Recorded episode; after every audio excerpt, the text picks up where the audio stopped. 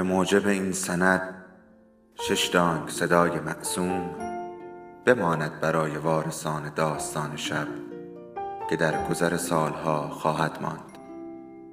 ارادتمند داستان شب.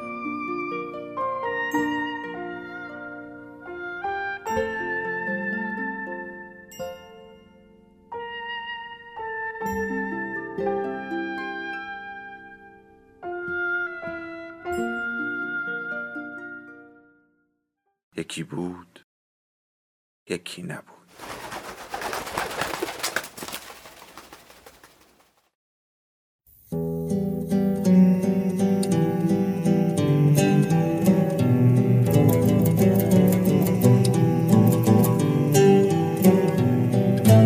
ما با قصه ها هم دیگر را به یاد می سپاریم و از نو با همان قصه ها هم دیگر را به یاد می آوریم. حالا یکی از ما قصهش را بلند می‌خواند تا به یادش آوریم. سلام اینجا داستان شب است و این صدای شماست.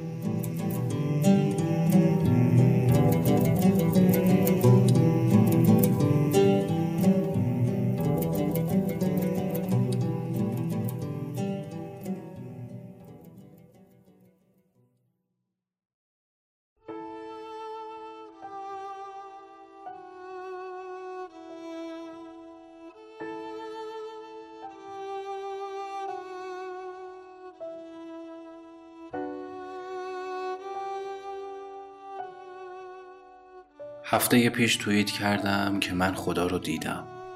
خیلی ها پرسیدن چجور که کجا. واقعا راست میگی؟ برای یک جلسه دو ساعته باید ده ساعت رانندگی می کردم توی جاده ای که تا حالا تجربهشو نداشتم. ساعت یک شب وسط اتوبان بنزین تمام کردم. از صبح باد شدید می اومد هواشناسی رو هم چک نکرده بودم. یک ساعتی هم می‌شد که برف گرفته بود. موبایلم هم آنتن نداشت. چاره ای نداشتم جز اینکه پیاده بشم و منتظر ماشین امداد یا ماشین های گذری بشم. چند دقیقه کنار جاده ایستادم. خبری از هیچ ماشینی نبود. اتوبان به این خلوتی کمی عجیب بود. زیپ کاپشنم و بالا کشیدم شال گردنم و دور صورتم بستم. در ماشین رو قفل کردم و راه افتادم به امید اینکه این نزدیکی ها پمپ بنزینی یا دهاتی چیزی باشه.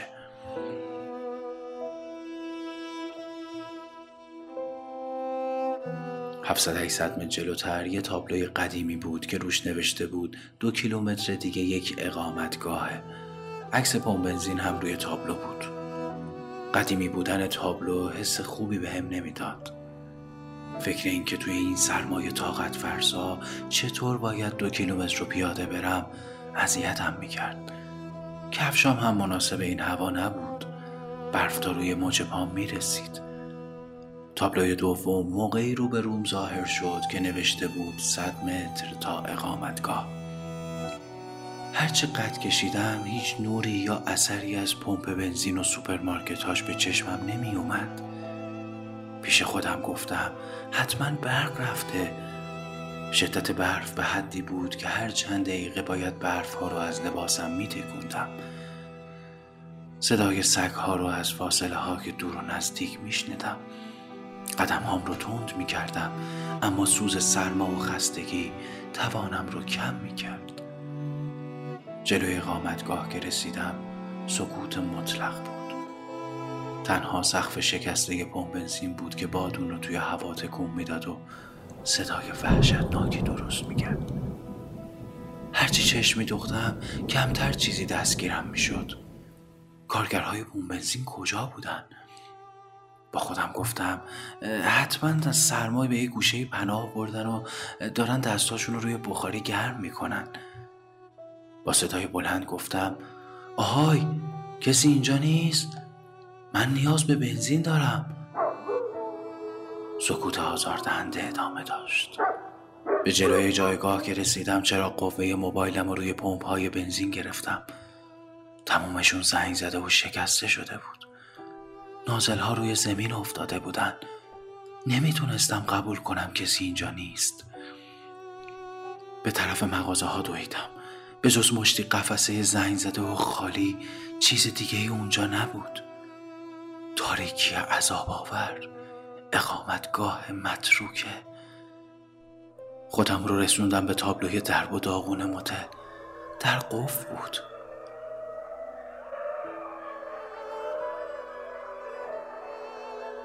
جیغ و داد دسته شغال ها اونقدر نزدیک به نظر می اومد که حس می کردی هر آن ساق پاتو از پشت می گیرن و زنده زنده روی زمین تیکه پارت می کنن.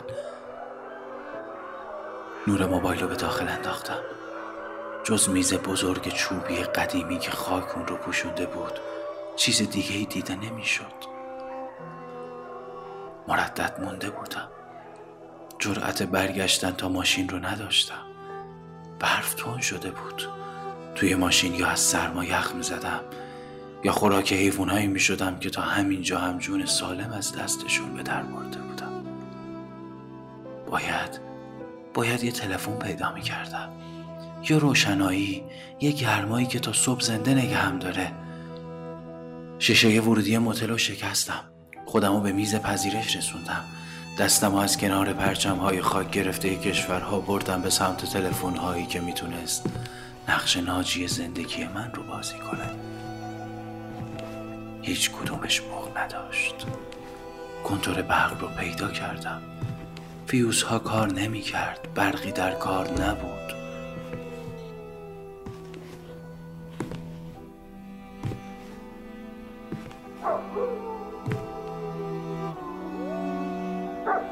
فضای داخل متل از بیرون سردتر بود.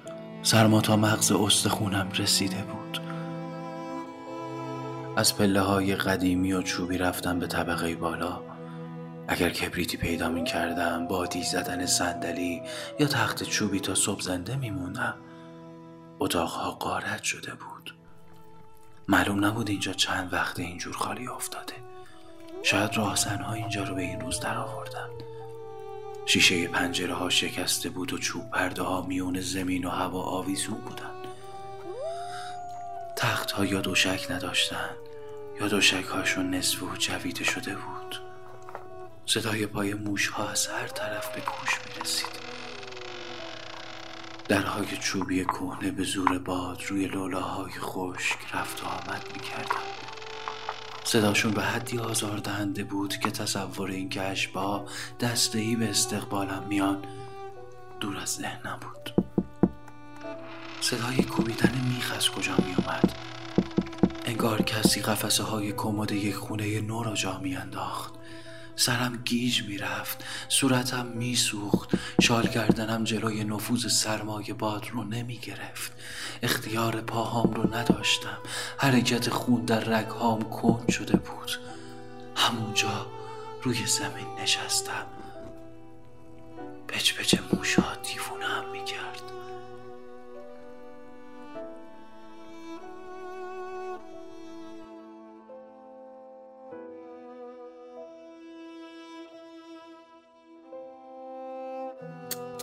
از اتاق انتهای راه رو صدای قاشق جنگال می اومد. خانواده هم دور تا دور میز نشسته بودن. پیش خدمت کاسه ها رو از سوپ مرغ بر می کرد. منو صدا می زدن که خودت رو برسون تا سوپ سرد نشده. گرسنم بود. ضعف تمام بدنم رو گرفته بود. دهنم قفل شده بود. دندون ها کلید شده بود. درست مثل بچگیام که خواب بختک می دیدم و نمی‌تونستم مادرم رو صدا کنم. اونقدر گریه می کردم تا از خواب ببرم تارهای صوتیم کیلومترها از هم فاصله داشتن. صدام فقط توی سرم میپیچید. دستم رو گره می‌کردم تا توانه رفتم و برگردونم. اما چیزی آیدم نمی‌شد. فشارم افتاده بود. عرق سرد می‌کردم. صدام حتی از الیاف شال گردنم هم عبور نمی‌کرد. برای چند دقیقه از حال می‌رفتم و دوباره به هوش میومدم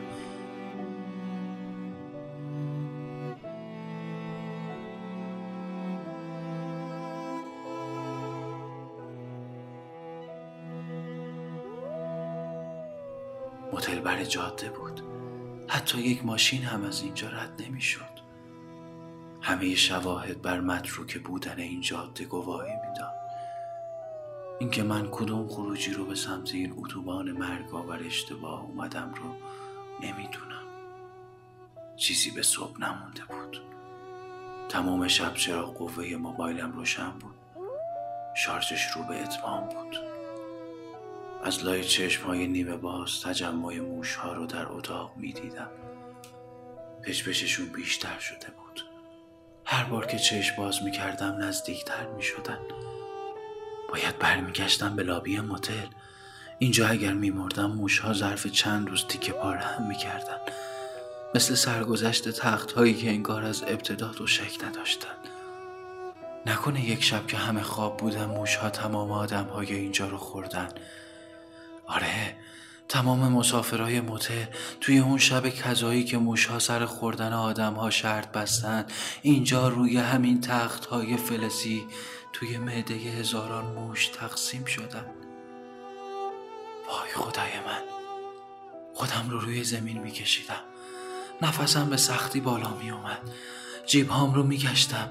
اسپری در کار نبود. اسپری تنفسم رو توی ماشین جا گذاشته بودم. پاک خودم رو باخته بودم. به بالای پله اول رسیدم. میترسیدم. میترسیدم موشها از پشت منو بگیرن و نذارم به پله پایین برسم درها با شدت بیشتری کوبیده می شدن. صدای کوبیدن میخها بیشتر شده بود. تعدادشون هم همینطور. مگر اینجا چند تا قفس و کموت های نو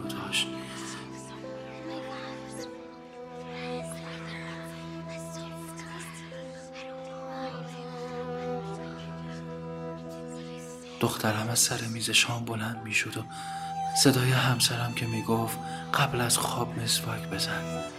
اما او تنهایی تا اتاق خواب نمی‌رفت. از تاریکی میترسید. درست مثل من که فوبی های تاریکی دارم. اما اما هیچ کس این راز رو نمی‌دونه. به سمت پایین خم میشم. اولین اثرات نور از شیشه های بزرگ به سمت ورودی لابی میخزید. سرم گیج می‌رفت. بدنم همچون گوشت یخزده ای که از دست میافتاد ارتفاع هر پله تا پله بعدی رو با ضرب روی چوب کهنه می‌خورد و به پایین پرت می‌شد. روبروی میز قدیمی خاک خورده با صورت فرود آمدم. اگر دست و پایم نشکسته باشه حتما دو سه جای بدنم ضرب دیده. نفس که میکشیدم سیخ فرو می‌کردن توی ریاها لاقل اینجا روبروی درب ورودی لابی هستم. اگر کسی مثل من بنزین تمام کنه و به اینجا بیاد اول بدن تجزیه شدم رو می‌بینه و بعد زنگ می‌زنه به پلیس. حداقل همسرم فکر نمی‌کنه به هوای قرار کاری زندگی رو پیچوندم و ماشین رو توی یک جاده فرعی رها کردم و تا آخر عمر هم پیدام نشده.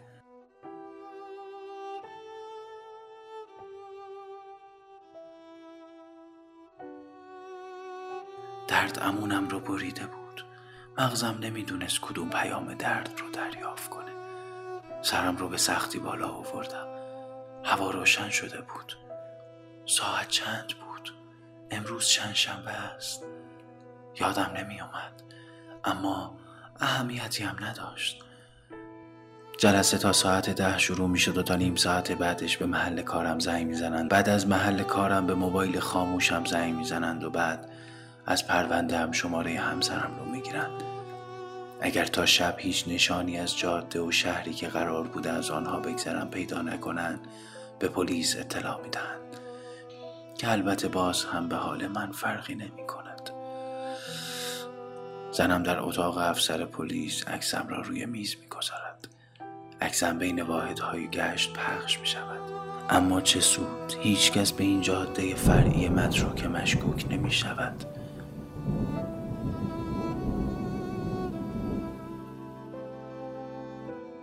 دستهایم زیر بدنم مانده. نمی‌توانم تکانشان بدهم. از کنار دهانم خون می آمد. باید خودم را حل بدهم به سمت در باید راهی پیدا کنم برای خلاص شدن از این وضعیت اسفناک کف پاهایم را می چسبانم به پله اول. فشار می آورم تا به جلو بروم. کوچکترین حرکتی نمی کنم. ریم آجزانه به اسپری که نبود فکر می کرد. دیگر درد دنده های زرد دیدم را نمیفهمیدم در برابر سرما سلاحی نداشتم. باور می کردم که مرگ این گونه است. یک به یک اعضای بدنت از کار می افتد. تنها چشم ها و مغزم کار می کرد. کاش همزمان با هم از کار بیفتند. هر کدام زودتر بمیرند غمان یکی زیاد می شود زندگی هم مثل یک فیلم از جلوی چشمهایم رد می شد نوزادیم را می دیدم که پیشتر هیچ تصویری از آن نداشتم. کودکیم صدای خنده هایم در سرم می پیچید پدرم دستم را می گرفت به لب رودخانه می رفتیم تا ماهی بگیریم. اولین ماهی زندگیم را آنجا گرفتم. البته که پدرم گرفت اما قلاب را به دست من داد و من ماهی را از آب درآوردم. خودش فریاد می‌کشید و خوشحال بود و وانمود می‌کرد که من ماهی را گرفتم. رفته رفته تصویرها تار می‌شد کمتر می‌شد آدمها را واضح ببینم.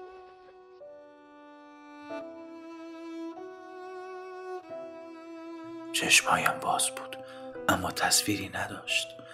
مردمک چشمهایم به عقب خزیده بود و کاسه سفید چشمم بیرون مانده بود. مانده بود مغزم که یخ زدن خون در رگهایم و خوابی که مرا با خودش می برد همین پیام را داشت.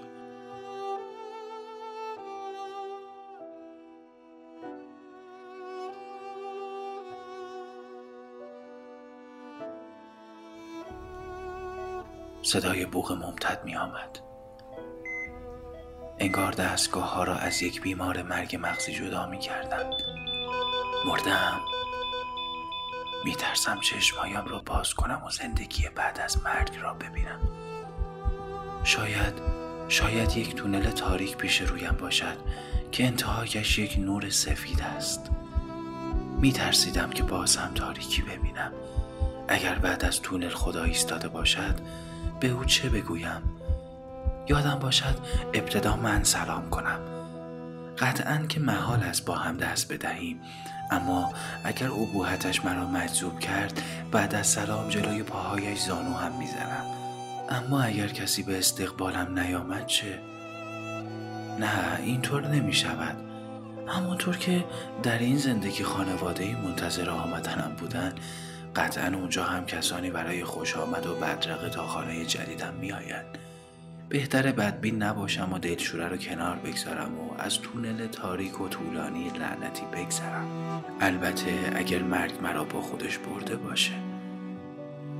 قبل از باز کردن چشمام باید به سراغ حس ها بروم سردم نیست. جایی که رویش خوابیدم به نرمی یک دوشک است.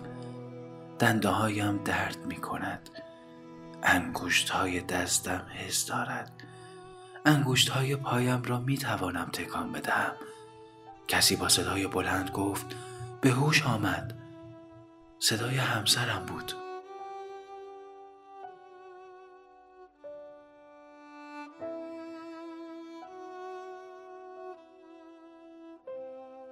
من در بیمارستان شهر خودم در بخش مراقبت های ویژه بستری بودم وقتی به صاحب اقامتگاه خبر می رسد که جاده بعد از چندین سال تا سال دیگر باز می شود با کارگرها و لودرهایش برای بررسی وضعیت مجموعه و در نهایت صاف کردن و از نو ساختن اقامتگاه می آیند. کارگرها مرا بیهوش روی زمین پیدا می کنند. اگر برای چند ساعت دیرتر به من می رسیدند دیگر منی وجود نداشت تا این داستان را بنویسد. کسی که مرا در فراموش شده ترین نقطه دنیا به زندگی برگرداند آن هم زمانی که مرگ را به آغوش کشیده بودم تا بودی در هر جهانی که چشم باز کنم قبل از سلام روبرویت زانو می‌زنم و می‌گویم ممنون که کنار آفرینش میلیاردها موجود زنده اجازه زیستن در زندگی های گوناگون را به من هدیه دادی بعد بلند می شوم و اگر اجازه بدهی روی دستهایت کمی می خوابم.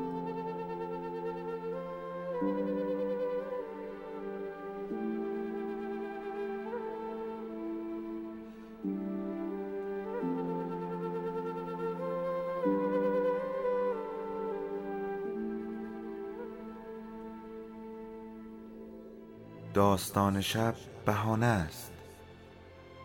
برای با هم بودن دور هم نشستن شنیده شدن.